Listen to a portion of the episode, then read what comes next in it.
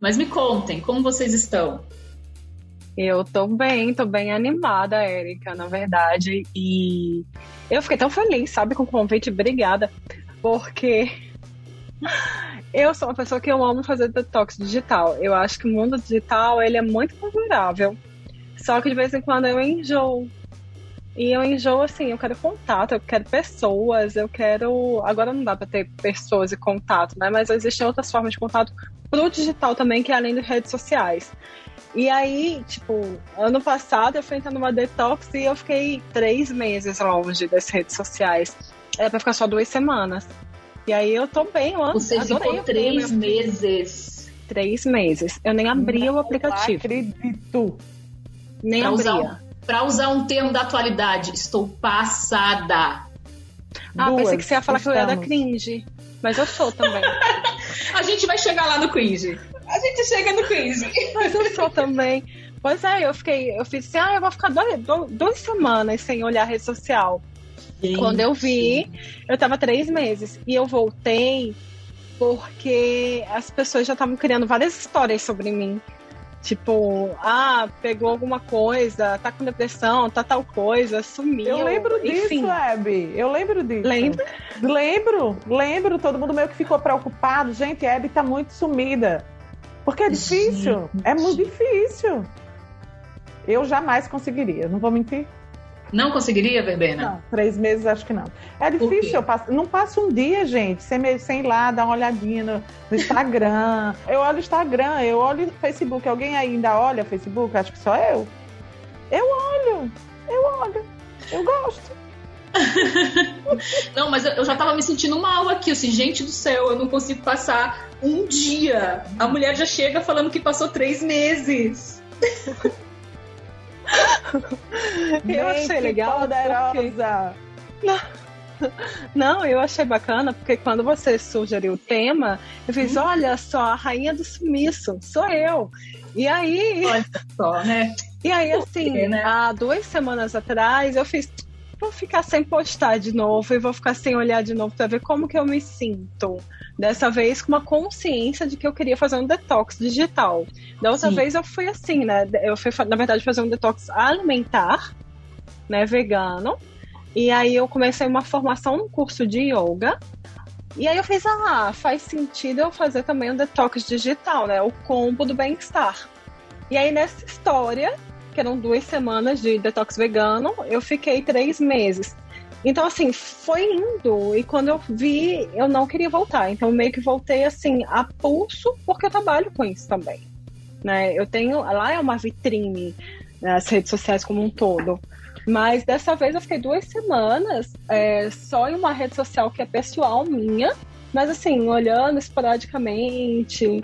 Porque é muito Menina, bom fazer pois eu sou, eu sou a pessoa que sofro abstinência sabe? Do nível assim, olha, faltou luz, faltou energia. Por exemplo, outro dia eu estava preocupada com as notícias sobre a, a, possibilidade de ter apagão. Eu já estava assim lá na frente, meu Deus do céu, vai ter apagão.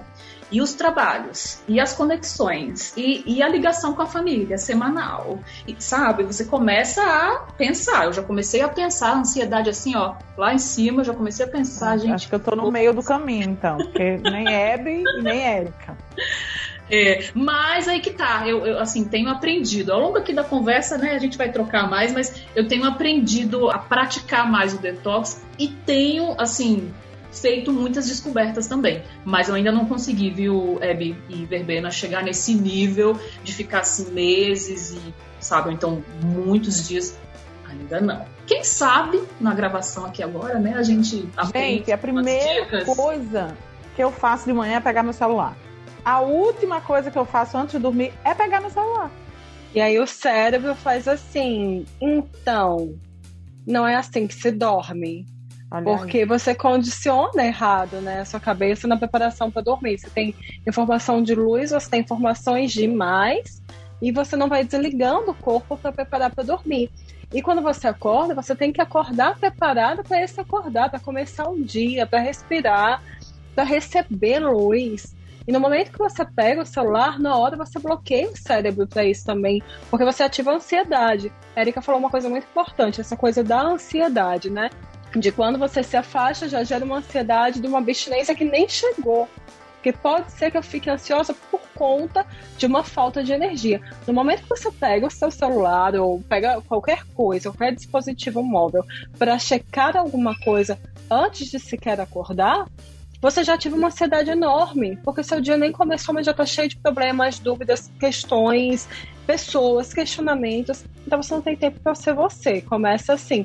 Então, para começar um detox digital, é começar exatamente isso. 20 minutinhos antes de dormir, desliga tudo, pega um livro, papel, Kindle também serve, mas papel e vai lá. E quando acorda, vai lá, da janela, respira, bebe água, conversa com, com bicho, com pessoas, com filho, e aí depois pega o celular e vai se atualizar. Porque também detox digital não tem a ver só com rede social, né? Você vai fazer redes sociais, mas uma coisa é você permanecer na comunicação, são coisas completamente distintas. Ok, acho que com essa nós podemos o quê? Começar oficialmente este episódio 26, não é mesmo, pessoal? acho que agora a gente começa para valer esse episódio.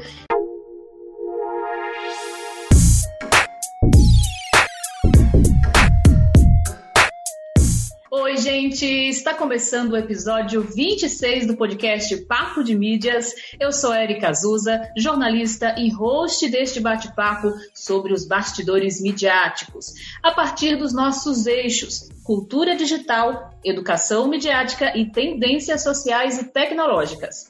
Hoje nós teremos um papo de mídias sobre um desafio enorme para muita gente, euzinha incluída, que é praticar o chamado detox digital, a desintoxicação do uso de tantas ferramentas tecnológicas, o que vem se tornando uma necessidade cada vez maior diante desta abundância de telas diárias, seja nos nossos trabalhos ou nos nossos momentos de lazer, não é mesmo?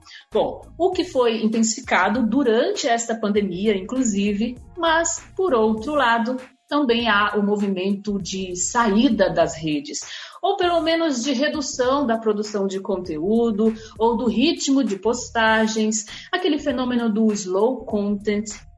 Bom, para falar sobre este assunto, eu recebo aqui a psicóloga Hebe Belli, que é pós-graduada em sexualidade humana, tem mais de 10 anos de experiência profissional, atua com terapia individual e de casais e é, gente, uma adepta do detox digital, como vocês escutaram aí no comecinho do podcast. Hebe, seja muito bem-vinda.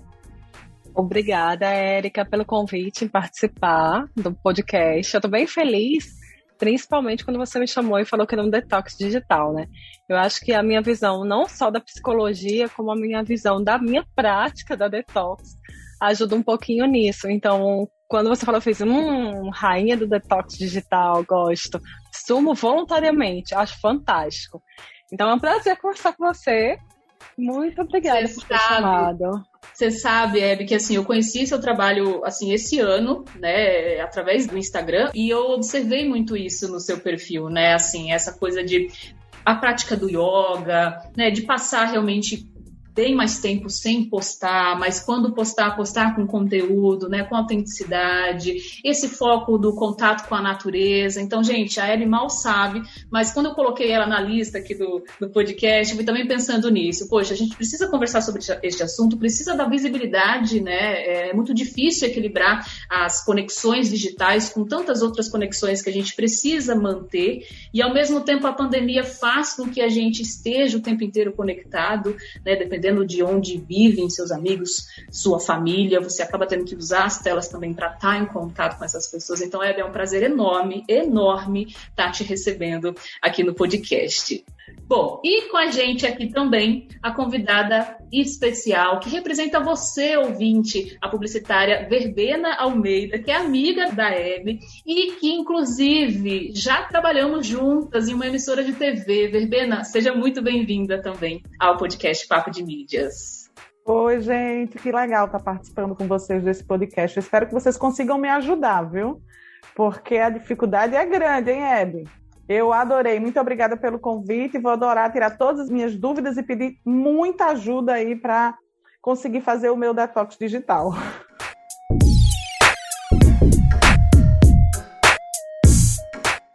Hebe, os computadores, celulares e a pandemia deixaram aí menos evidentes, podemos dizer assim, a linha que separa com mais clareza lazer e trabalho.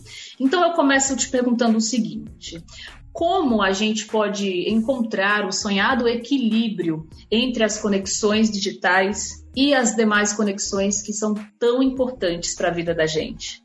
O, o, trabalho ele só vai fazer sentido se ele é coerente.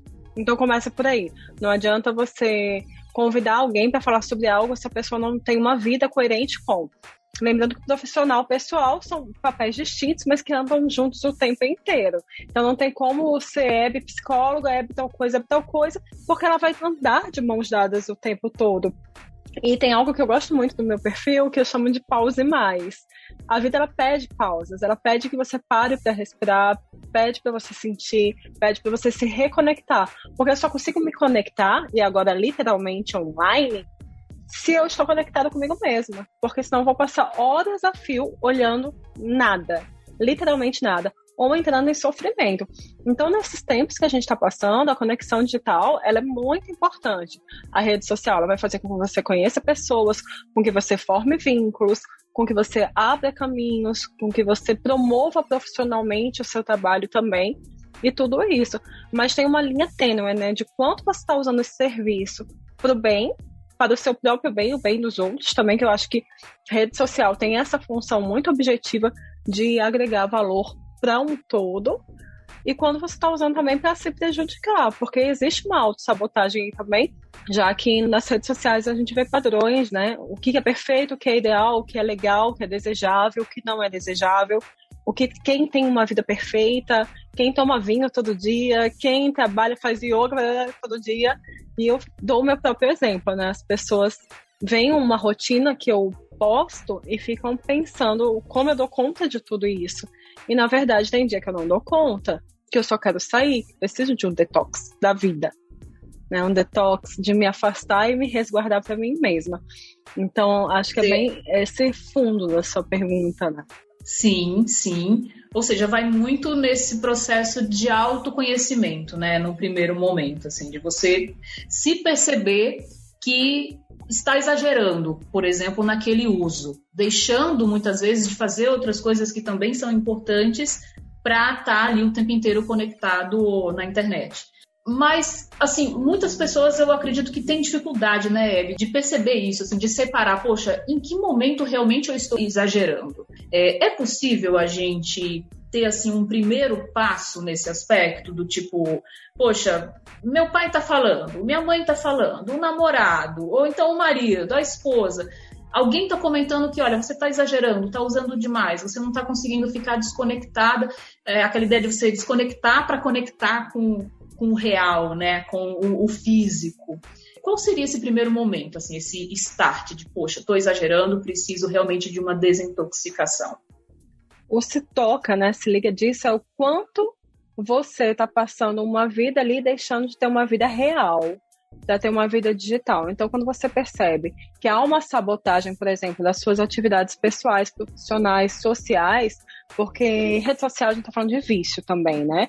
Tem um ciclo de vício aí muito bem estabelecido, que é quando você precisa daquilo para sobreviver e não faz essa separação.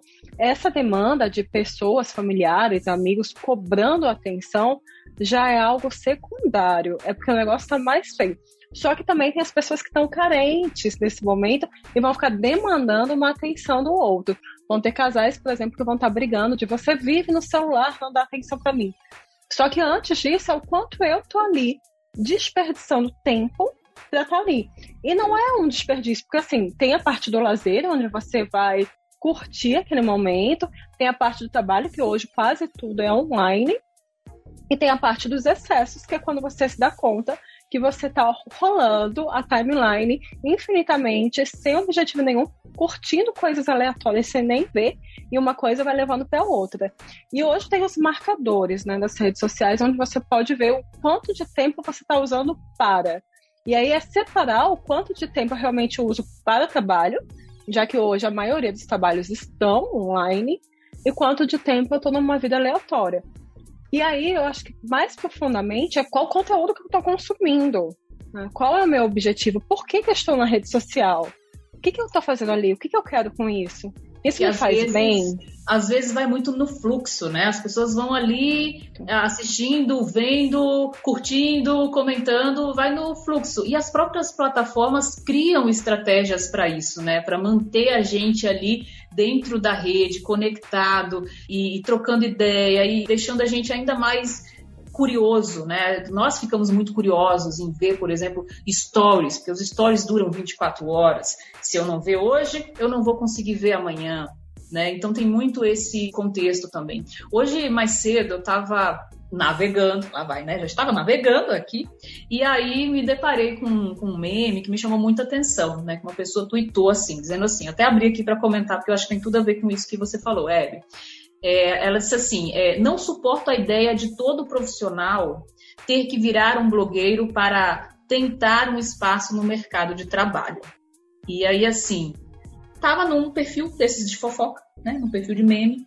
E, e o que me chamou a atenção é que é, existe também essa pressão social, né? Do tipo, se você não está online, se você não, não, está com conteúdo atualizado, alguma coisa está acontecendo. Você mesmo deu esse depoimento aqui no início, né? Poxa, as pessoas já, já começaram a criar histórias, acharam que eu estava doente, né? Porque eu não estava conectada. Outro dia, conversando com uma amiga, ela não usa Instagram. E aí ela estava me contando o quanto as pessoas questionam ela pelo fato dela não usar Instagram. As pessoas acham um absurdo ela não ter um perfil no Instagram. Então, como que você vê esses movimentos e esse novo movimento agora também, né? Que é o das pessoas estarem postando menos, tentando postar menos, deixando a coisa mais no slow profile, né? Slow content. Slow content. Adoro esse nome. Porque a vida ela tem uma tendência de pausar. Ela precisa. Nós tivemos picos de. Estamos tendo picos de estresse e picos de exigência. Quando começou, por exemplo, a pandemia, que ninguém sabia o que era, foi se exigido de forma muito velada e depois escancarada que você fizesse exercício, fizesse pão, fosse uma boa mãe, fosse uma boa homeschooling, né, para os seus filhos, que você crie bichos e, e, seja louca das plantas, e que você faça yoga, e que, e que você, você se superlota o tempo inteiro. E aí você precisa ser visto. Só que o quanto ser visto realmente vai ser compatível e coerente com o que você é na vida real. Porque essa exigência de que as pessoas precisam se tornar blogueiras para ser vistas, e se elas realmente querem isso? E quando eu saio da blogueiragem, né? Eu vou ser aquela pessoa que eu me mostro ali nas redes sociais, porque se eu for, ok, eu estou fazendo o que é correto no meu trabalho.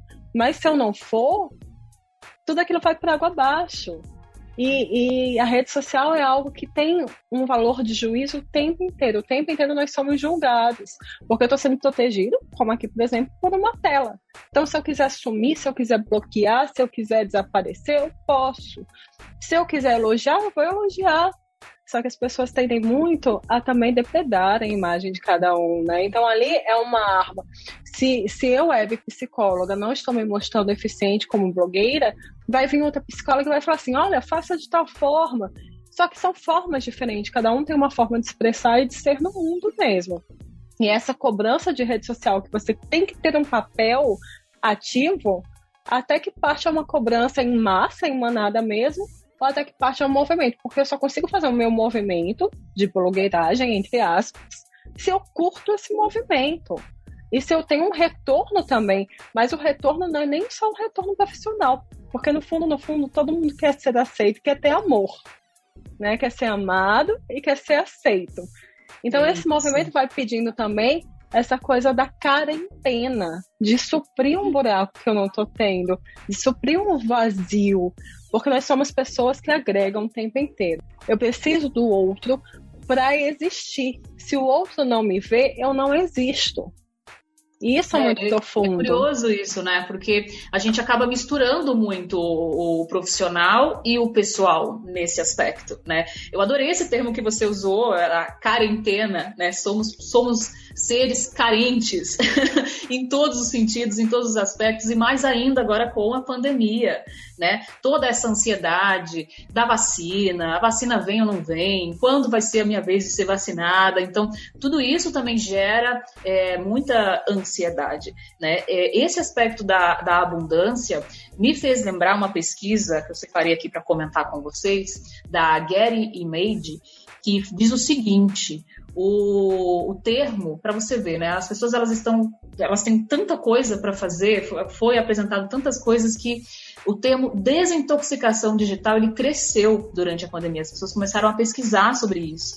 E aí eu separei aqui um trecho ó, da matéria que está postada no Mark, no site Mark, que diz assim: o termo desintoxicação digital teve um crescimento de 153% em pesquisas online durante a pandemia, enquanto 36% disseram que a tecnologia prejudicou algum de seus relacionamentos. E aí o CEO da Get Imagens, o Craig Peters, diz o seguinte: abre aspas. Quer as pessoas estivessem prontas ou não, a pandemia a qual vivemos mudou o mundo, empurrando o mercado de trabalho global para o mundo online e nos tornando ainda mais dependentes da tecnologia. E aí eu somo essa informação com essa sensação de excesso de calls, excesso de videochamadas, né? As pessoas elas estão estafadas com tantas telas. As pessoas chegam muito para você, Ellie, assim, pedindo ajuda nesse aspecto durante as sessões. Elas estão sentindo muito isso na tela? Sim, elas sentem isso na pele, porque é uma demanda do ser visto, uma demanda do mostrar o que todo mundo quer ver, ou seja, que eu sou uma mulher maravilha. Eu, eu englobo todas as pessoas, não sou eu, só eu e a Bibele. Mas tem isso, porque houve uma demanda, teve uma época que teve um boom de live. Ainda tá meio que tendo, né? Eu não aguento nem assistir mais as minhas lives, quem dirá de várias outras pessoas. Mas assim, teve um boom de live. Todo mundo tinha que estar tá fazendo live. Isso que você falou das videochamadas, entra até numa pauta de saúde. Como eu não posso me reunir com a minha família, eu vou jantar com a minha família ao vivo em videochamada. Eu vou conversar com os, eu vou participar da live né, de alguém que eu curta com os meus amigos também online. Então tem uma parte que é saudável, só que vem uma parte que é devoradora da saúde que eu preciso estar fazendo isso para eu me sentir também presente no ambiente. E aí vai estafando. É excesso de tela, literalmente. Não só o excesso de tela causa ansiedade, depressão, demandas de, de queda de autoestima, é, distorção de autoimagem, mas a gente tem problemas fisiológicos por aí. Por exemplo, muitas pessoas, conversando com oftalmologistas, é, aumentaram o grau dos olhos. Ou então tá com secura no canal né, no, nos olhos também. É, aumentou gastrite. Nossa, uma coisa que eu tenho visto muito é a síndrome do intestino irritável, que um dos gatilhos são emocionais. Então, assim, esse excesso de tudo, e principalmente de rede social, onde eu tenho que ser uma persona que sou aceita, que recebo likes o tempo inteiro, vai me levando para uma, uma falta de saúde muito grande, emocional e física também. Então as pessoas chegam falando, né? Eu tô cansada, eu não aguento mais fazer isso, eu não aguento mais aparecer, eu não aguento ter que estar na rede social para ser visto, para conseguir cliente, para tal coisa. Então elas vão chegando. Gera também, como você viu na pesquisa, problemas de relacionamento. E não é só relacionamento amoroso, não. É relacionamento. Porque eu ligo mais para tal pessoa do que para tal outra pessoa. Né? Vão ter muitas pessoas cobrando a presença de forma digital ali naquele momento. E vai ter brigas de casais também bem homéricas, porque aumentaram os relacionamentos virtuais, aumentou a procura de sexting, por exemplo, e de outras coisas no mundo virtual, porque as pessoas elas desejam ser desejadas e vistas o tempo inteiro. Então há uma estafa real há uma hora que você só quer sumir. Só que o, desintoxicar digital não é sumir. É o sumir de redes sociais, de coisas que estão sendo aversas para mim, que estão me fazendo mal, para que eu me sinta bem comigo mesmo. Mas é, não me deixar de comunicar com o mundo externo. Então, a comunicação é muito importante.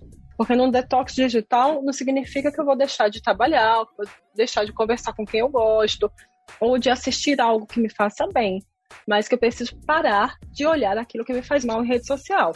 Essa é a grande cobrança do detox digital, né? Que eu filtre quem eu tô seguindo, o que, que eu tô consumindo, eu parar com essa cobrança de ser como qualquer outra pessoa e esse excesso de videochamadas que enchem o saco sim. Você acha que a geração Z tá vindo mais preparada para isso? Né? Essa geração que chama a gente de cringe, que todo mundo é cringe, tá na moda agora esse termo. Outro dia eu tava escutando um podcast, podcast Imagina Juntas, inclusive fica a dica aqui, meninas e meninos que estão com a gente aqui. É, e aí a, a Tulinha, a Jéssica Araújo estavam conversando sobre o fato de que essa geração mais nova, uma das características que, que é diferente da gente, assim, da gente milênio, né, e das outras gerações também, é que eles eles assim, don't care, sabe? Eles não estão nem aí, tipo, eles postam quando eles querem, eles postam de qualquer jeito, eles, eles não têm aquela coisa de, ah, vou aqui deixar o cabelo arrumadinho para poder postar a selfie, sabe? Eles, eles são mais de boa, assim, em relação a isso. E, não sei, o, o seu contato, né, com os adolescentes e com a geração Z, você percebe que eles, eles estão mais tranquilos em relação a esse excesso de uso ou não? Tranquilos, sim e não. porque eles cresceram com o celular na mão, eles cresceram aprendendo a mexer em vídeo, é, eles sabem, eu, eu sou muito cringe, né? Então, tipo, eles sabem mexer na tecnologia muito melhor do que eu, por exemplo. E tudo bem, que bom, né? Posso usá-los, inclusive. Mas, assim, é, eles fazem isso muito de forma natural, mas no sentido também de. É o que eles conhecem. Eles não têm uma apresentação do que é o cara a cara, do que é você ir para um restaurante conhecer pessoas novas, do que. Tudo ali é rede social, é rede social de, de paquera, é rede social de, de foto, é rede social de tanta coisa que eles acabam perdendo, na verdade, o que é real. E aí essa coisa do eu posto de qualquer jeito, até que ponto também não é até um, uma chamada de atenção, né? De olhem para mim, vamos investigar. E aí a gente vai ter essa geração Z que também várias questões emocionais dolorosas também pela falta de atenção do real, pela falta do contato do real, onde tudo é digital e o digital muitas vezes é muito superficial. Porque a gente não aprofunda. Eu posso ir ali e, e ah, caiu na internet, acabou, né? Ou então eu posso fingir que estou na minha aula sem estar na minha aula. Eu posso postar que eu estou muito feliz porque eu não tô maquiada. Nossa, agora eu lembrei de uma coisa. Quantas pessoas eu escuto, por exemplo, vão fazer live, vídeo, e elas vão lá, oi gente, desculpa, eu tô aqui, não tô maquiada. Você tá pedindo desculpa porque você é natural? Oi? Tipo, cancela isso né? Isso sim. Não faz sentido, né? E na verdade acaba havendo uma pressão muito forte também. Eu não sei se isso é uma pressão só para nós mulheres. E aí eu aproveito, inclusive, para chamar a Verbena para se juntar aqui com a gente, entrando agora nessa próxima etapa da gravação é, do podcast. É, eu não sei se, se é impressão, mas por exemplo, quando a gente posta um story sem maquiagem, sempre vem uma ou outra pessoa, homens, mulheres, perguntando se você tá bem. Não sei se isso já aconteceu com vocês. Você posta ali cara lavada, aí alguém vem, você tá bem? Aí se você posta com filtro, ou se você posta maquiada, tudo certo. As pessoas, elas seguem a vida delas, entendeu? Elas visualizam, ou então elas reagem, ou comentam. Mas se você posta sem nada, sempre vai ter um ou outro que vai comentar. E eu tô comentando isso não só por mim, tá? Eu já escutei isso de amigas também, que relatam a mesma situação. Não sei se já aconteceu com vocês. Gente, comigo nunca aconteceu. Nunca aconteceu. E assim, eu uso muito as minhas redes sociais, eu não sei, mas eu uso muito como álbum de foto. Sabe aquele álbum de foto que a gente não tem mais? Então, para mim, o, se você abrir meu Instagram, minha página do Instagram, meu feed tá lá. Só foto minha, da minha mãe, do meu pai, da minha família, dos meus amigos. Então, assim, para mim é um álbum de foto. Então, assim, eu sempre vou postar uma foto onde eu me acho assim bonitinha, menos feia, porque é meu álbum de foto. É aquela história que você, em vez de revelar a fotinha, você coloca lá. E toda vida que você quer olhar aquilo ali, você vai olhar, você vai olhar lembrando de momentos e tal, é um, um resgate. Então, eu curto por isso. Eu tô, tô, até super feliz, porque eu não. Acabei de descobrir que eu não preciso fazer detox. Tô muito bem na minha rede social. Tá tranquilinha, né, Verbena? Muito. Mas me conta, você tem pergunta também para Hebe? Então, assim, é, eu não acredito que, que eu acabei de descobrir, como eu falei, que eu não tenho, que eu não tenho a necessidade de fazer um detox. Mas eu acredito, assim, do meu dia a dia, da minha rotina, como a gente, cada dia que passa profissionalmente, tá, tudo que você vai fazer está muito atrelado ao celular. No meu final de semana, não, eu sou muito tranquila, eu esqueço mesmo. O celular fica com filho, o celular fica desligado, a bateria, eu não lembro mesmo. Mas durante a semana, então, tipo, eu vou para academia na hora do almoço, eu não consigo me desligar porque eu trabalho na área de vendas, eu trabalho na área comercial, então eu estou o tempo todo pegando o celular para olhar se alguém ligou, se tem alguma mensagem no WhatsApp, que é o WhatsApp, inclusive, gente, pelo amor de Deus, já virou uma coisa de louco. Você meio que é, é na obrigação. Mandou, respondeu, se não respondeu, se visualizou, não respondeu, reclama.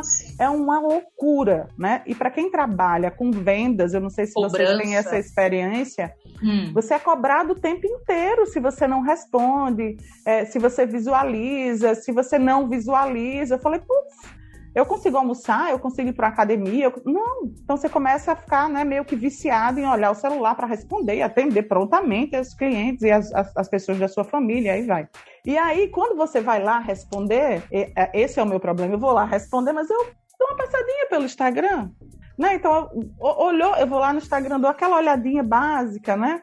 A minha olhadinha do Instagram é bem engraçado, porque assim, eu sigo é, perfis que eu curto muito, de notícia, de receita, de coisas específicas que eu gosto, né? Então não é nem tanto os stories, é mais o feed mesmo. Eu fico olhando lá, né? Os blogs que eu gosto, as, as pessoas que, que postam notícias que eu curto, né? Daí, é daí dois minutinhos. Mas eu dou. Dois minutinhos vira o quê? 15, 20 minutinhos. Vira fácil. Vira fácil. Agora, se eu tiver com alguém, jamais, gente. Jamais. Isso eu, eu não não faço mesmo. Eu costumo fazer isso quando eu tô de boa, né? Quando o tempo é meu, meu comigo mesmo, tipo, tô na academia, tô aí eu termino fazendo. Mas estando com alguém, com amigos, nunca que eu vou trocar, jamais, assim, deixar de ver um pôr do sol para tirar foto do pôr do sol e perder o pôr do sol, nunca também. Eu tô até feliz, viu, com esse, esse convite de vocês, eu tô bem tranquila já. Então, minha pergunta é assim, é minha, que eu faço para não olhar tanto? Pronto, eu não queria olhar tanto. Tipo, por que, que eu quero saber tanto dos acontecimentos do, do mundo todo, de tudo, de todas as notícias, das receitas mais lindas, das pessoas mais belas? Como é que eu faço para entrar no meu celular, fazer o meu trabalho, atender a minha ligação e não olhar o danado daquele Instagram? É bem uma educação, né, que você está falando aí. Essa coisa da necessidade de me sentir presente a, de me sentir por dentro de. Então, a partir do momento que eu estou olhando timeline, você está se atualizando, né, do que está acontecendo no mundo. Só que tem esses horários que eles são necessários de ser organizado. Que momento é meu momento de trabalho, que momento é meu momento de lazer, que momento eu posso deixar, por exemplo, gravando o pôr do sol sozinho lá e tá vivenciando aquela experiência. É, uma coisa legal que você falou é que você segue perfis que lhe interessam, que são bons para você. Isso é um bom começo. Tipo, elimina tudo que lhe faz mal, que lhe bota para baixo, que não agrega valor. E para desintoxicar dessa coisa do ficar lá muito tempo, coloca um alarme mesmo. É colocar alarme, é colocar o Simoncon, né? Olhar a hora, ver como que eu me. Olha, é uma pergunta que eu faço muito no consultório é, como você se sente. E esse como você se sente vai para todos os momentos. Como você se sente quando você percebe que você perdeu 20 minutos olhando algo que não vai te agregar a vida? Porque hoje, e principalmente nesse momento que a gente está vivendo, o que há de mais precioso para a gente é o tempo. Né? O tempo ele não se negocia, o tempo não se vende, o tempo passa, o tempo é o e se eu não fiz, como eu deveria ter feito. Então a gente só tem o aqui agora no momento que você percebe o como você se sente frustrado, angustiado ou feliz em estar tá fazendo aquilo que você está fazendo, isso vai fazer com que você se incomode. E a partir do incômodo, a gente gera mudança. Eu só mudo se eu estou incomodada. Se eu não estiver incomodada, eu não vou mudar nunca. Porque não adianta o meu filho, por exemplo, ou alguém ficar assim: olha, sai daí da rede social que está sendo chato. Se para mim está sendo prazeroso, eu vou continuar ali. Porque isso faz parte do vício também. Mas se eu percebo que eu estou perdendo momentos da minha vida de tempo que não é mais negociável, aí sim eu começo essa mudança. Então é, é, é atentar porque como você se sente naquele momento. Não me sinto bem, eu estou consumindo algo que está agregando. E olha, gente, consumir algo que está agregando não significa só consumir coisas intelectuais e assuntos profissionais, não. Besterol também faz muito bem. E aí a gente precisa se permitir ser feliz no que a gente consome. E é só policiar realmente esse incômodo que está gerando. E o que, que eu posso fazer para ficar feliz nisso? É bem essa monitoragem, porque detox digital não significa me ausentar do mundo. Significa ficar bem com o que eu estou fazendo. Ou seja, né, ter a coragem de encarar a sua própria vulnerabilidade né, de se questionar. Eu acho que quando você dá um passo ali de pá, pera, isso aqui tá me atrapalhando, eu tô exagerando. Eu acho que só o fato, Verbena, de você já ter relatado, né, poxa, eu sei que eu estou exagerando. Vou, tô lá na academia e paro para ver cinco minutinhos aqui as redes e acabo ficando muito mais tempo e eventualmente isso pode até gerar atrasos né? Eventualmente, isso pode fazer com que você não faça um ou outro exercício. E, assim, eu tô falando isso, mas eu também já passei por isso, tá? Na academia, chegou a um ponto, assim, que eu precisei trancar meu celular, sabe? Eu chegava na academia e aí, com o meu professor, fazia, guarda, tranca, guarda aí, guarda no seu bolso, ou então eu trancava no armário e ia fazer os exercícios e só depois eu pegava no celular, deixava quem eu precisava deixar informado, né, avisada, ó, uma hora, eu tenho uma hora aqui para malhar e é só essa uma hora e vou focar no exercício, não vou atender ninguém. Mas eu entendo quando você fala também essa questão da, das vendas, né? Quem trabalha com vendas, toda hora é hora. Eu já tive cliente, por exemplo, em cursos de Instagram para negócios, que perdeu venda porque respondeu o cliente enquanto estava parada num semáforo continuou, deixou para continuar a resposta quando chegasse em casa, e quando chegou em casa, a mesma cliente mandou a mensagem dizendo: Olha, eu já comprei. Era uma doceira: Olha, eu já comprei aqui e tudo bem, mas obrigada. Na próxima a gente conversa novamente, né? Então é, é, muito isso. E acredito também que você, caro ouvinte que nos escuta, esse, esse podcast é muito ouvido, gente, por pessoas adultas como nós mas também por jovens, né, por pessoas que estão aí em formação de carreira, principalmente na área da comunicação. E trabalhar essa, esse equilíbrio do uso das redes tanto para o trabalho como para o lazer, é um desafio gigantesco para quem trabalha com comunicação, porque a gente lida com isso 24 horas por dia, né? É você estar tá assistindo um filme às 11 da noite e de repente tem um start para uma pauta, para algo, e você, sabe, querer tomar nota, querer falar com alguém tudo mais. Então, realmente, é isso que você colocou de separar e de muitas vezes colocar o reloginho para despertar, é algo que faz sentido e faz diferença no, no dia a dia. Né? Eu comecei a fazer algo nesse sentido, é, aquele, aquele mecanismo do, do não perturbe, de você acionar o não perturbe. Eu comecei a fazer isso. No início, eu boicotava. Assim, eu só boicotava o não perturbe. Eu clicava ali, abria, tá, é, travava todos os meus aplicativos e eu ficava clicando. Até que chegou um ponto que eu comecei a me questionar, gente, o que não está fazendo sentido? Eu estou colocando aqui para não acessar mais os apps a partir das 11 da noite e eu continuo acessando. Então eu mudei o horário para equilibrar com o horário que eu acordo, mudei o horário. Um horário real. O horário real sabe? Assim, eu coloquei o horário real, disse, olha, eu acho que o que está acontecendo aqui é que o horário que eu coloquei não está fazendo sentido para o horário que eu realmente vou desconectar. E aquilo que você comentou no início, né, de é, uns 20 minutinhos antes, meia hora antes de dormir, largar o celular, isso eu comecei a fazer há pouquíssimo tempo, não vou mentir. pouquíssimo tempo, mas assim, realmente eu tenho notado a diferença. É muito bom, gente. Eu super recomendo também. E é porque é uma diferença neurológica. O cérebro precisa compreender que ele está sendo ativado para dormir. Tem hormônios responsáveis pela nossa noite de sono. Então a gente precisa respeitar isso, senão o outro dia vai ser uma porcaria. Você vai estar cansada e você não sabe por quê. Porque na verdade você está em looping eterno, vida zumbi. Né? Você está fazendo aquilo, aquilo já se normatiza, é uma coisa normal. Então você vai perdendo seu tempo com isso. E quanto à, rede social também, é importante a gente fazer essas regrinhas, né? De tempo de uso, trancar o celular é um ótimo recurso também. Eu consumir conteúdos que me façam bem. é, eu me sentir bem com isso também, sentindo que, por exemplo, Verbena falou que na rede social dela ela posta um álbum de fotos. Ela está criando memórias ali, mas a memória não pode ser criada ali, porque a qualquer momento da rede social pode ser extinta também. Então a gente precisa guardar nossas memórias em algo que seja mais, não eterno, né, mas mais durável. Outra coisa, vocês falaram algo muito importante, vocês trabalham com vendas, né?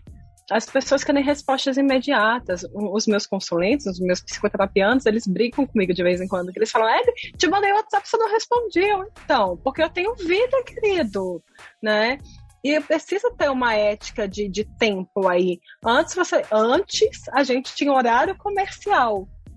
Hoje ainda tem só que tem o WhatsApp. Então desativa as notificações, sabe? Tira aquele azulzinho para não gerar uma angústia e uma ansiedade de ser. Boa. E tem que a gente precisa aprender que a gente não tem horário imediato. Se eu mandei uma mensagem, ela vai ser respondida quando puder.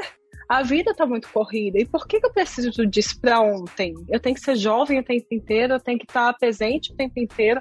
Então precisa dessa slow motion para tudo. Eu preciso parar e entender que as pessoas têm vida tanto quanto eu, que eu preciso respeitar o horário de cada um. E isso vai se fazendo uma corrente. A partir do momento que todo mundo vai compreendendo que, que o mundo pede tempo, você vai começando a respeitar isso. Mas eu, eu sou uma psicóloga muito atípica, né? Psicóloga tem cara de paisagem. Não, não tem. Psicóloga faz silêncio o tempo inteiro. Não, não faço. Então, assim, a partir do momento que alguém me manda mensagem, eu respondo: olha, eu tô aqui fazendo tal coisa, né? Então eu tô tendo vida, viu? No consultório a gente conversa sobre isso. É importante essas coisas de forma muito gentil e amorosa, sim, mas porque a gente vai fazendo, porque senão eu faço a mesma coisa. E eu não vou dizer que eu não faço, porque eu também faço. Eu sou uma pessoa que manda mensagem assim: olha, tô mandando mensagem para você agora e não me responda, mas é pra eu não esquecer. O que, que me custa botar isso no bloco de notas pra eu lembrar? Gente, é, mas não, eu tenho que mandar pra pessoa. As pessoas estão usando como é. lembrete. Ei, é eu tô dormindo. É Ei, eu tô é namorando. Gente, eu já fiz isso também. Pois é, eu faço isso e eu sou contra. Eu... E eu vou me reeducando, porque toda vez que eu faço isso, eu falo, poxa, peraí, eu não queria receber isso. Então entra muito na questão da empatia, né? Como uhum. eu quero receber essa informação se fosse comigo? O que, que eu posso fazer para melhorar isso? Então, nas redes sociais e nessas coisas de, de WhatsApp, tudo isso, a gente precisa se reeducar a ser humano. Eu, eu brinco, sabe, Hebe, que a, a nossa relação com as redes sociais ela tem se tornado cada vez mais instintiva, né? Eu falo que é como piscar os olhos. A gente não para para pensar que está piscando o olho. E a nossa relação com a rede social está muito assim. E a gente precisa começar a prestar mais atenção. Né, a gente precisa. Bom, vou trazer aqui para nossa conversa, antes de ir para o quadro Dicas da Papo, a pergunta do Emanuel Santos, que ele diz o seguinte: Com as mídias, parece que a vida pede pressa e as pessoas não têm paciência de viver o fluxo natural das coisas e dos serviços. Como você vê essa aceleração das atividades, do querer tudo para agora e dos indivíduos exporem nas redes sociais o que não satisfaz suas vontades? Eu vejo um movimento muito grande para uma ansiedade patológica mesmo. Cada vez que eu peço pressa e eu não sei nem por que eu estou exigindo essa pressa, eu mesma vou me fazendo mal entrando numa ansiedade. Ansiedade é algo que todo mundo tem, ele é instintivo e sobrevivência.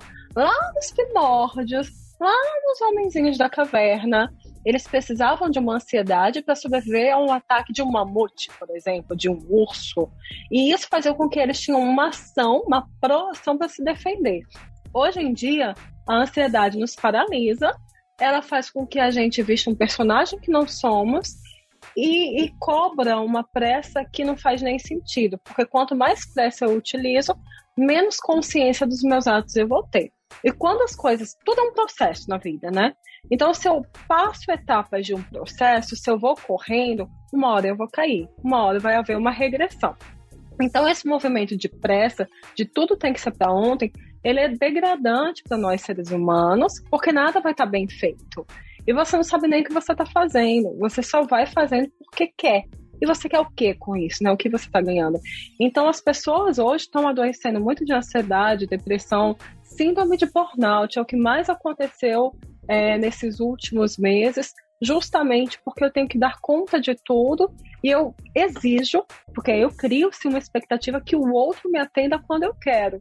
E aí é fantasia, né? Quando eu crio algo sobre alguém ou, ou algum percurso, eu estou fantasiando que o outro vai dar conta da minha necessidade. Então isso é bem alarmante e por isso que a gente precisa pausar mais, por isso que a gente precisa ter uma consciência do que eu quero, como eu quero e o que eu estou fazendo por isso, mas principalmente de como eu me sinto. E, também de, de, escolher o um momento para usar esse espaço, né?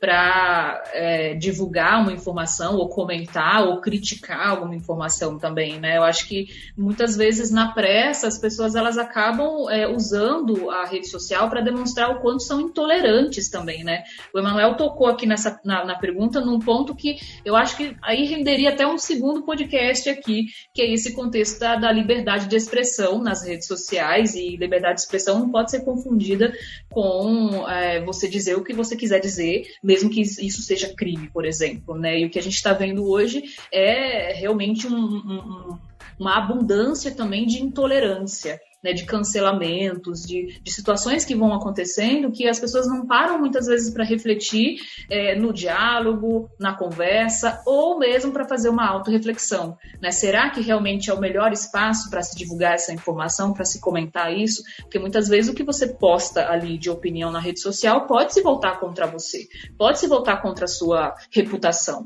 Né? E aí, para quem está começando, por exemplo, no mercado de trabalho, isso pode ser negativo, porque as empresas, os recrutamentos, né, observam qual é a sua imagem nas redes sociais.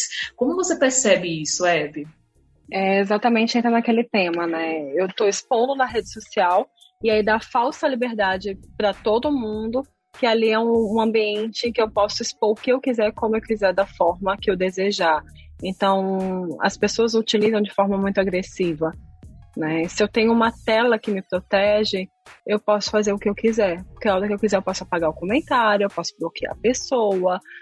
Então, é muito da empatia também, de perceber como que eu gostaria de receber de novo essa informação, como que eu gostaria de expressar tal coisa. E as pessoas postam e muitas vezes elas não querem opiniões. Elas estão postando porque elas desejam expor algo. E isso é muito particular, né? A gente vê, por exemplo, vários artistas que expõem qualquer coisa e aí vão 30 milhões de pessoas detonando a imagem dessas pessoas, ou criticando, ou falando sobre a autoimagem, que tá gordo, que tá magro, que, que tá forte, que mudou de namorado, que tá com tal pessoa. E a pessoa só quer ir ali expor o que está acontecendo porque ela está com desejo de falar sobre aquilo.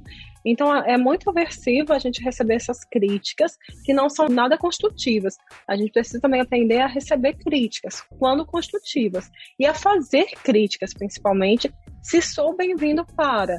E ali não é terra de ninguém rede social. A minha rede social é minha. E se eu abrir, foi com propósito. E quem não quer estar ali ou quer criticar, pode sair ou pode questionar de forma muito delicada e gentil também, né? Ou, ou alguma coisa, ou, ou falar no privado. Mas qual é essa necessidade que as pessoas têm de ser vistas também nessa intolerância? Porque eu podia ali fazer uma crítica no privado e perguntar, né? Olha, Flano, o que está acontecendo aqui? Mas não, eu desejo expor meu ódio, porque o ódio ele vai combinando, ele vai, vai agregando a outras coisas. Então, ao invés da gente crescer numa corrente, vai depreciando. E isso que a rede social vem fazendo com muita força, porque eu tenho uma tela para me proteger. Porque ali eu posso simplesmente ser mais uma voz. E mais uma vez, o ser humano quer ser amado e ser visto e ser aceito. E tem um grupinho do ódio ali que gosta de fazer isso porque vai se enquadrar dentro de um grupo. Eu preciso de um grupo social, né, para sobreviver. E eu preciso ser visto. Hoje a gente, a gente fala muito desse contexto da visibilidade, né? o, quanto, o quanto estar nas redes sociais é importante em termos profissionais, para a sua visibilidade, mas não estar de qualquer forma, não assim é, ter que postar bom dia, boa tarde, boa noite, não precisar postar três, cinco vezes por dia, não é sobre isso, né? É sobre você encontrar realmente um, um, um ritmo que faça sentido para sua agenda de trabalho.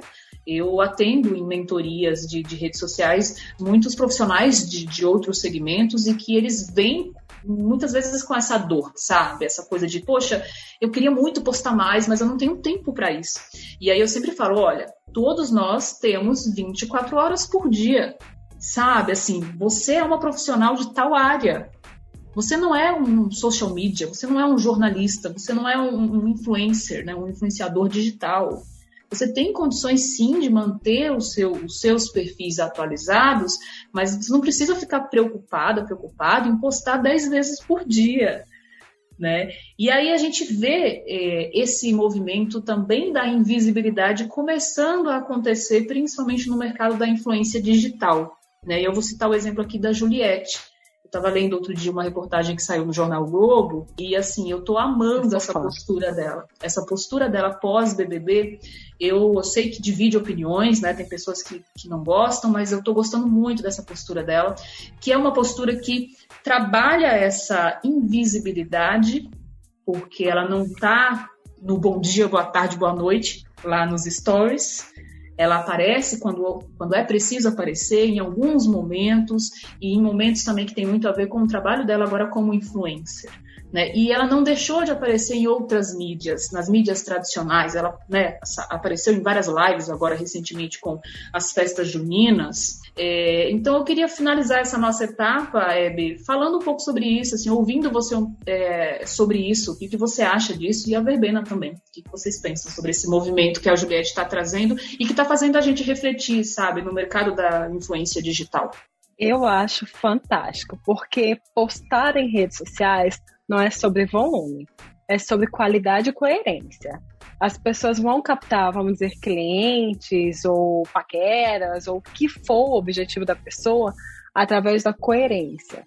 E existe algo muito bacana, que é bem cringe, que se chama privacidade. Hoje tudo é muito aberto. E a privacidade é o que a gente tem de mais sagrado da gente, é o nosso íntimo, intimidade é um conceito maravilhoso. É quando eu consigo expor para um par, para quem eu quiser, do jeito que eu sou, sabendo que eu tenho erros, sabendo que a pessoa vai reconhecer isso, mas que eu vou ser acolhido por aquela pessoa. E não vou ser igual, vou me diferenciar. Esse movimento que a Juliette faz, e eu digo que eu sou fã dela porque ela foi conquistando algo por ser ela, e ser quem somos é muito difícil. Eu bancar quem eu sou, e me posicionar é muito complicado, porque as pessoas vão estar julgando o tempo inteiro. E voltando para isso da privacidade, eu falo muito, gente, vou emendando assim as coisas, mas essa coisa da privacidade é algo muito bacana, porque rede social tá lá para eu expor o que eu quero ofertar, o que eu quero conquistar porém eu preciso ter uma vida privada. E vida privada não significa que, que, sei lá, eu postei o que eu comi, que eu fiz a minha yoga, que eu estou trabalhando, mas o meu íntimo, só quem sabe sou eu. Só quem sabe são as pessoas que estão por perto de mim. É que eu realmente importo. E se eu quiser partilhar a minha intimidade com um outro que esteja na minha rede social, é porque eu senti vontade e confiança naquilo. E isso é tendência. Ser simples é tendência, ser amoroso é tendência, ser original e autêntico é tendência. E a autenticidade é algo que esbarre muita gente, porque ser autêntico exige coragem. No momento que eu sou eu e que eu assumo quem sou e sou é autêntica, quem não é vai sentir dor.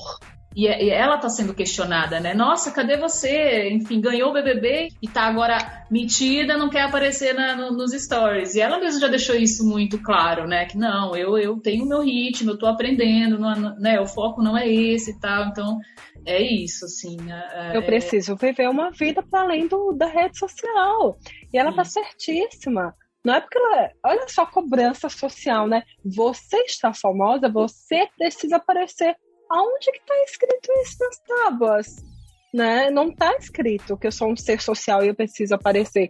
Significa que eu sou um ser social e que eu tenho que continuar seguindo, sendo coerente comigo mesma. E, e eu não vou agradar nunca gregos e troianos. E tudo bem, eu não estou aqui para agradar ninguém, não. Estou aqui para ser coerente com as pessoas que gostam de mim, que eu gosto também, né? O, o, agradar vai ser uma consequência de quem eu sou.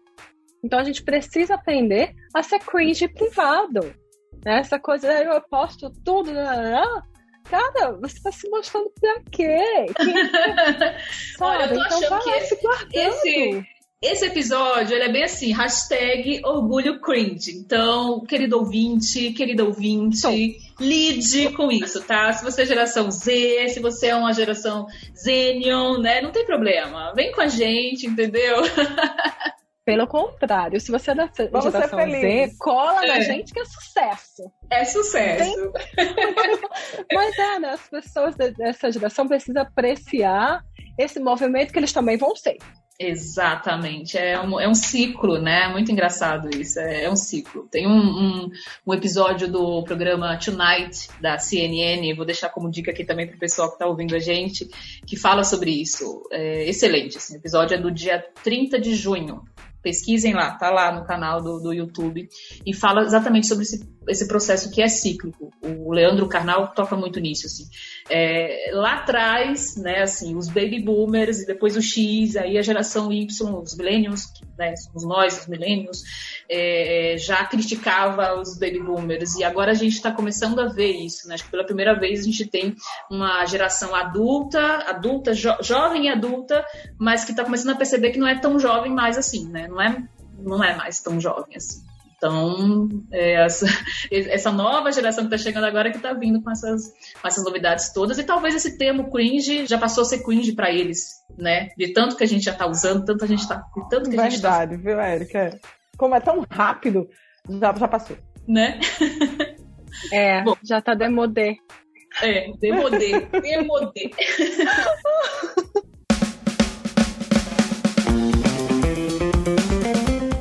Bem, a gente já está chegando aqui à nossa reta final do podcast.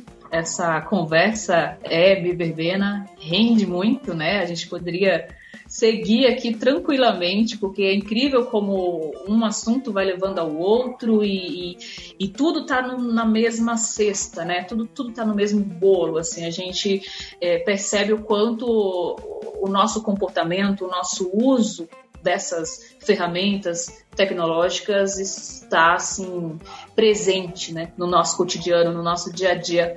Mas vamos para o nosso quadro Dicas da Papo, que é um quadro onde a gente agora compartilha com você, ouvinte, coisas que estão nos inspirando no momento, o que você tem assistido, o que você tem lido.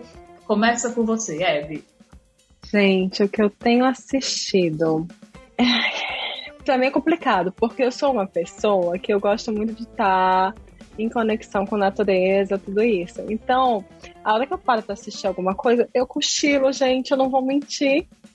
Mas eu adoro assistir coisas que me façam rir, coisas que me façam pensar. Eu vou do suspense à comédia lesa muito rapidamente. Mas eu assisti um desses, um filme chamado, acho que é Radio David como é que é? é radioativo, que vai ah. contando a história do prêmio Nobel, né, de, de, de quem, da mulher que descobriu a radioatividade, e eu achei fantástica a crítica social que faz sobre a evolução do trabalho da mulher, aquela mulher que teve que trabalhar no pós-guerra e salário depois é oprimido e depois ela fala para aí qual é o meu lugar nisso, então ela precisa casar para ser vista. No final das contas, ela é um gênio e como isso vai se propagando de forma tão tranquila e como nós mulheres ainda temos que nos posicionar para ocupar esse espaço. Então assim, assistam um filme de mulheres, assistam um filme para mulheres que legal. E... Tá, em qual, tá, em qual, plataforma? Você lembra? Se eu não me engano, tá na Netflix. E ela vai contar a história da Marie Curie, né? Que é exatamente a pessoa que descobriu a radioatividade. E é incrível, eu amo, eu deixo essa super dica mesmo. E assim, saiam um pouco das telas e vão fazer que nem eu, viver ao ar livre um pouquinho, para cochilar na hora certa. Assistir filme Tudo. comigo é um porre, gente. Eu assisto filme assim uma semana. Todo dia eu assisto cinco minutos, aí eu durmo e volto pro início. Olha, sério? Nossa, gente, não. Eu, eu já sou o contrário. Eu, se eu gostar da história, se for sério, eu maratono. Gente, se eu tiver tempo, eu não. não vou mentir. Eu maratono. Eu simplesmente eu não entro para assistir, não ligo uma TV para assistir um filme que não vá até o final. Pode ser o pior filme. Mas enquanto não acaba, eu não sossego. Eu fico assim, vai melhorar. Vai melhorar. Não, não é possível. Não é possível. Vai melhorar. Gente, eu já fui Mas pra você vê até o final, que é pra poder até... ter a certeza. Meu Deus, eu fui um filme agora, fui ver um, um, um, um filme no cinema há algum tempo atrás que era um monólogo o filme. Eu não lembro o nome do filme, mas era assim, era muito, muito. Era só a mulher e a mulher na lua. Eu não tô tentando lembrar o nome do filme, não tô conseguindo, porque eu sou péssima. Então ela falava com ela mesma o tempo todo e era horrível. Então, assim, eu assisto até o final, já sou diferente de vocês, tá? E aí Bem, eu tenho um filho de 5 anos, então assim, já viu, eu não tenho direito a escolher filme. É raríssimo às vezes que eu consigo escolher um filme. Então eu assisto Marvel o tempo todo, gente. Ah, eu vejo os Vingadores de manhã, de tarde, de noite. Mas assistam Vingadores, porque tem muitas lições dentro desse filme, tá bom? Gente, tem demais. Muita, muita, muita, que muita. bom que ele tá assistindo Marvel. Eu fico bem feliz, assim, fique feliz, mamãe. Então porque eu vou dar uma dica de mamãe, né? Vou dar uma dica de mamãe com com seus filhos, deem atenção a eles, sabe? Não fiquem, não deixem que eles peçam atenção no sentido do mãe, você já está em casa, não fica trabalhando, ou tipo, procura evitar, tentar ter os horários, assim, meu filho quando eu estou em casa, então assim, ele até hoje ele não, não, não se acostumou com o home office, né? Então, quando eu estou em casa, ele entende que eu estou em casa e ele quer atenção, né? Ele olha para mim e diz: Você ainda está trabalhando? Né? E aí eu costumo, os dias que eu vou ficar em home office, eu costumo explicar para ele, olha, a mamãe vai entrar em home office agora e vai sair em tanto tempo. E uhum. aí, quando eu sair, a gente vai fazer o que você quer. Então, é, antes de eu ficar aqui com vocês, eu fui fazer tapioca, porque ele queria aprender a fazer tapioca com ele. Então, eu fui fazer Olha. tapioca com ele, ele comeu a tapioca dele. Então, assim, dentro do contexto aí que a gente está tratando de detox, né? Acho que cai bem a dica da gente separar um tempinho para os nossos filhos, né, para os nossos namorados, para a gente evitar esses é, trabalho fora de hora, né, esquecer que nós temos uma vida. Então eu tenho feito muito isso, tenho me policiado muito com relação a isso. Eu sempre gostei muito do que eu faço, então era comum eu ficar com o computador na coxa na perna e deitado em cima da cama, muito comum, né? E hoje, gente, eu durmo às 8 horas da noite, que é a hora que eu gosto de dormir. Então, eu vou desligar aqui, vou tomar meu banho, vou brincar um pouquinho com meu filho e eu vou dormir. E às quatro e meia da manhã, cinco, eu tô lá acordando no meu, na minha rotininha. Essa é a minha rotina. E às vezes até sofro por isso, né? Porque a pessoa dormir 9 horas da noite, então você imagina, o celular toca, a mensagem é chega, então eu tô, tô tratando também. Mas quero dizer, curtam o que vocês gostam de fazer, curtam as pessoas que estão próximas da gente, aproveitem, né? Nesse momento de que a gente passa aí de pandemia, eu acho que é o que, que fica mais forte, são esses laços, né? A gente vê que são eles que nos seguram, que nos fortalecem. Então, Sim. a dica é essa, curta mesmo, mesmo que seja a distância, que seja com tela, que não seja, curta, curta, curta, curta, porque a gente não sabe quanto tempo a gente tem aqui, né? Então, curta o pôr do sol, curta as pessoas, curta, faça o que você gosta de fazer, seja feliz, gente. Arrasou. Foi uma delícia, viu? Adorei. Acho, como a Erika falou, tem muita conversa e muito papo sobre isso, viu? E, e eu fico Bem, muito feliz também de você estar tá aqui com a gente. Eu acho que, nossa, foi muito bacana seu, seu depoimento agora, porque eu tenho absoluta certeza que você representou, assim, todas as mães que escutam a gente.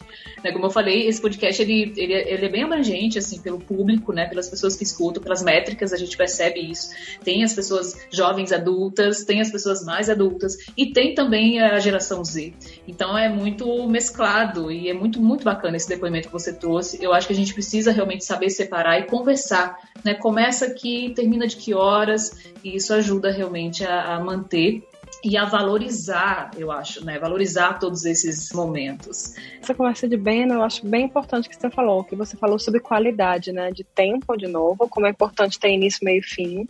Como é início, mesmo eu amando o meu trabalho, eu entender que eu não vivo só disso, que eu tenho uma vida para além, para viver e experienciar que a gente está com excesso de tela, então precisa de um momento sem telas, de contato com o que você gostar, com quem você quiser, com cuidado, lógico, mas sem telas.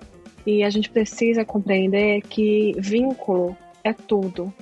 Né? Então, no momento que você traz a sua conversa com o Heitor, né, essa qualidade de tempo com ele, qualidade de tempo é o estar presente, é o não estar no, no WhatsApp, no Instagram e a pessoa ao meu lado e fingindo que eu estou fazendo algo junto, que algo junto é estar fazendo algo junto de fato, é entender que o vínculo salva, né? A qualidade de vínculo. Então, para mães, para amores, para família, para amigos, a gente precisa aprender a ter qualidade de vínculo. Quanto eu invisto de mim mesma na relação, para que a relação seja saudável e eu fique saudável a partir disso também. Eu falo muito na terapia. A terapia é um processo que o que mais é, cuida é o vínculo que a gente estabelece entre as duas pessoas que estão ali naquele momento. Porque a partir disso as coisas vão se desenrolar, um incômodo vai ser gerado e aí eu tenho escolhas para fazer. Minhas escolhas vão ser mais saudáveis a partir da referência de vínculo que eu tenho. Só que um bom vínculo começa no vínculo eu comigo mesma. Então, quanto de tempo de qualidade eu estou dando para mim, né? Quanto de tempo eu estou investindo no que eu gosto, no meu lazer, no na minha pausa, para além de eu estar devorando o trabalho, enlouquecendo com isso, ou quanto tempo eu estou perdendo querer ser, querendo ser um personagem em rede social, querendo agradar todo mundo, porque a gente não vai agradar. Eu preciso estar bem comigo mesma, para aí sim eu estar bem com o outro. Perfeito, perfeito. Bom, gente, eu vou fechar esse, esse, essa dica de papo, né? Hoje eu trouxe aqui algo também que, assim, não tem tanto a ver com telas, pensando em alguma dica também que, que de repente fugisse desse contexto de tela. É, eu tenho assistido muito, em termos de série, eu tenho assistido muito The Bold Type, a série The Bold Type, que são três amigas em Nova York, né, que trabalham numa editora de moda, enfim, amo, eu amo. tô amando essa série. pois é, Amando. eu também.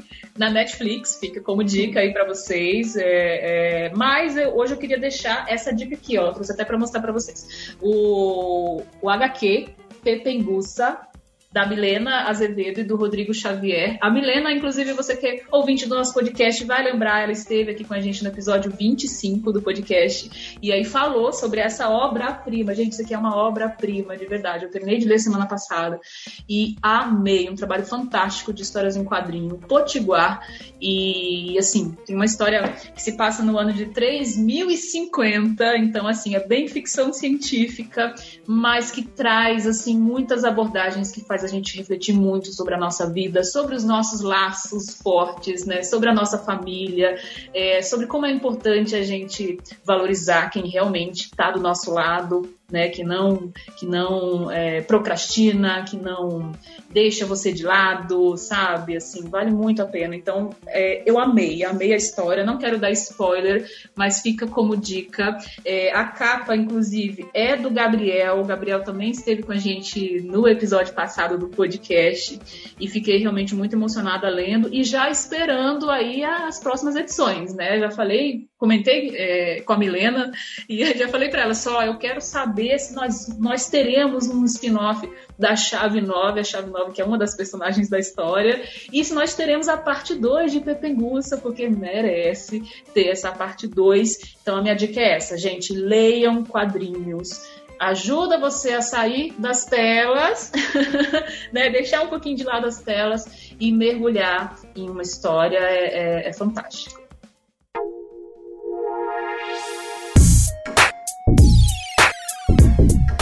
Gente, Verbena, Hebe, muito, muito obrigada. Eu acho que foi maravilhosa a nossa gravação.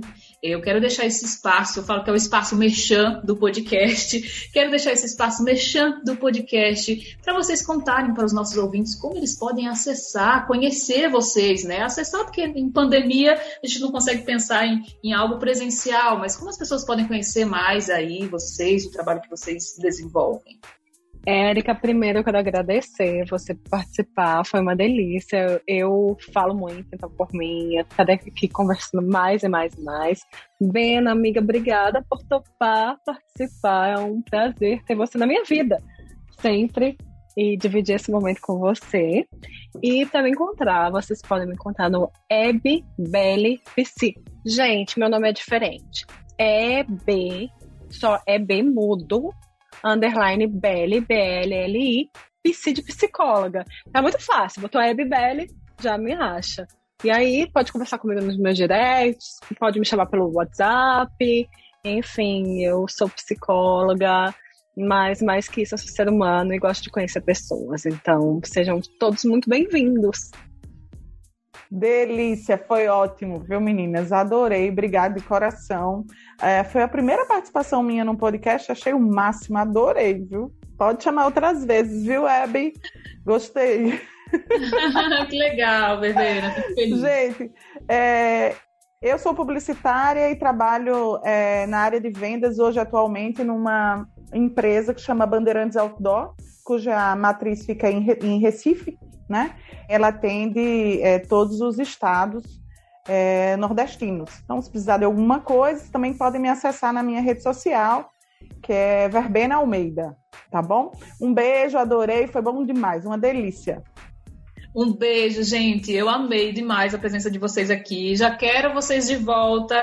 Eu tô falando isso assim, ó, não é clichê, tá? Já vamos pensar num tema lá daqui a alguns meses, assim, eu chamo de novo, vamos embora pra gente conversar, porque a nossa conversa rendeu bastante. Eu tenho certeza que você, ouvinte, que está com a gente aqui até agora, vai ficar com gostinho o quê? De quero mais. muito obrigada, Eve muito obrigada, Verbena.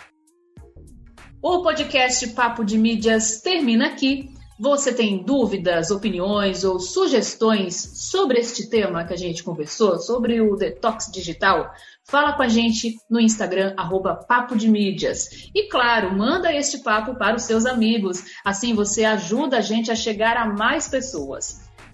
Este episódio tem edição de áudio do Emanuel Santos, produção da Play Áudio Indoor com a minha curadoria e apresentação. No Instagram, você me encontra no arroba ericazusa.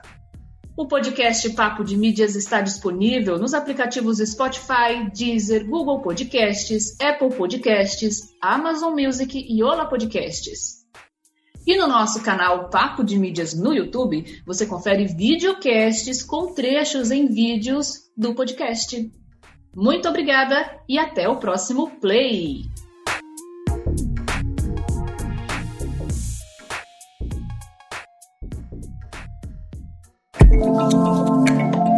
Este podcast é produzido por Play Áudio Rádio Indoor. Play Áudio Rádio Indoor.